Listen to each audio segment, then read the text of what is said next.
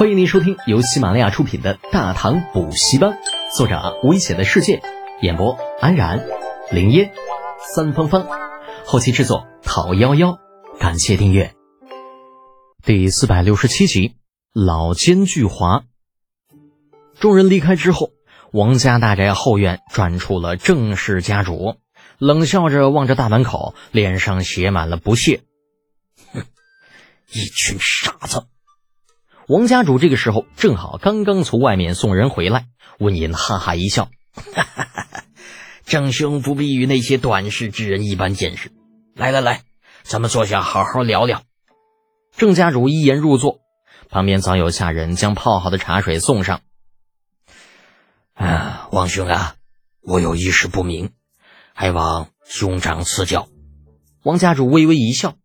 郑兄可是想问王某为何要安排其他几家参与此事？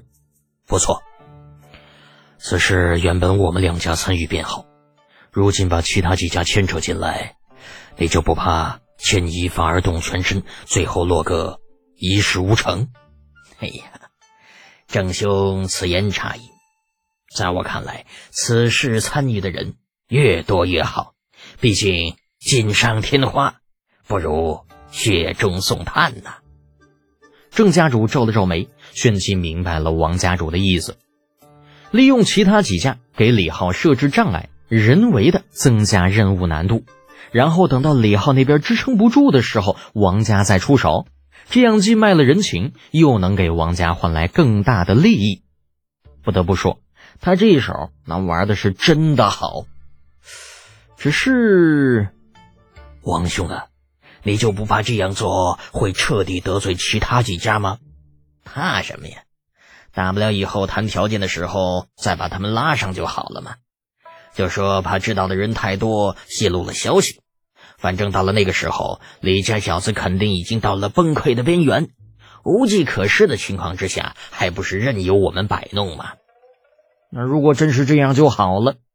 老郑头表示，对于老王头的计划，他并不抱任何希望。但是机智如老郑却并没有点破。哎呀，王兄高见，郑某佩服。如此，我便回去等王兄的消息，待时机成熟，我们一同出手。好，那便这么定了。又一场密谋过后，因为天色太晚，郑家主便在王家住了下来。待老郑随仆役离开之后，王家主脸色一冷，狠狠地往地上啐了一口。呸！老不死的，真以为我不知道你早就将孙子派去齐州了吗？还跟我砸马虎眼儿，你还嫩了点儿。说完之后，那王家主扭头吩咐道：“来人，去把元德给老夫找来，让他去书房等我。”诺。王家主身后闪出管家，应了一声，迅速离去。宽敞的大厅里面，只余下王家主一人。手指轻扣桌面，盘算着今日的得失。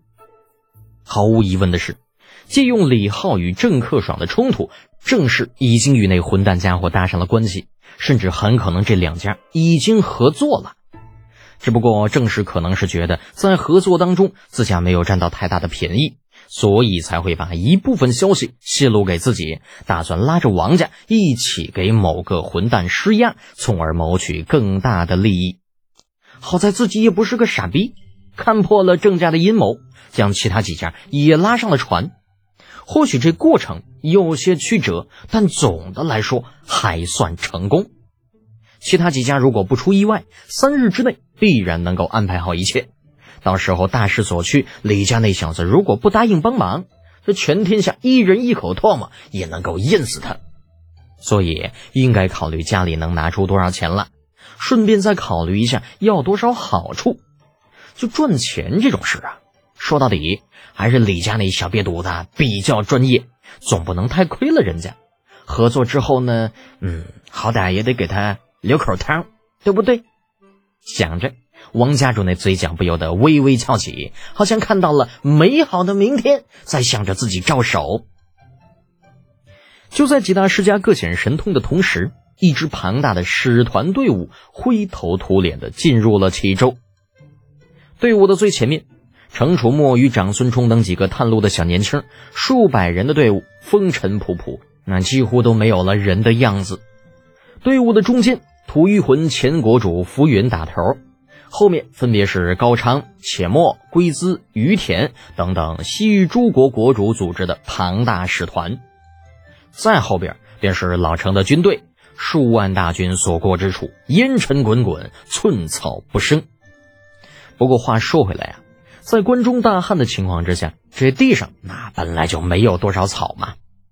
李浩早在数日之前便已经收到了老程要来的消息，早早便带着两个跟班和十余护卫守在齐州与陇州的边境，等待他们的到来。乍一见面，李浩差点没认出这几个往日里的兄弟，直到程楚墨从马上跳下来讨水喝，这才恍然大悟：楚墨，这怎么了？我不是已经让人告诉你们，关中大汉过来的时候自备酒水吗？他咋还弄得这么狼狈呀？哎，你别提了。程楚墨一拍大腿，满脸一言难尽的表情。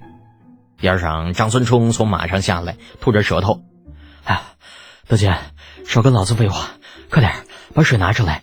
再不拿出来，你就等着给老子们随份子吧。”得，话都说到这个份上了，李浩还能说些啥呀？回头一摆手，立刻有人拿着装满水的水瓢递到程楚墨和张孙冲等人的手中。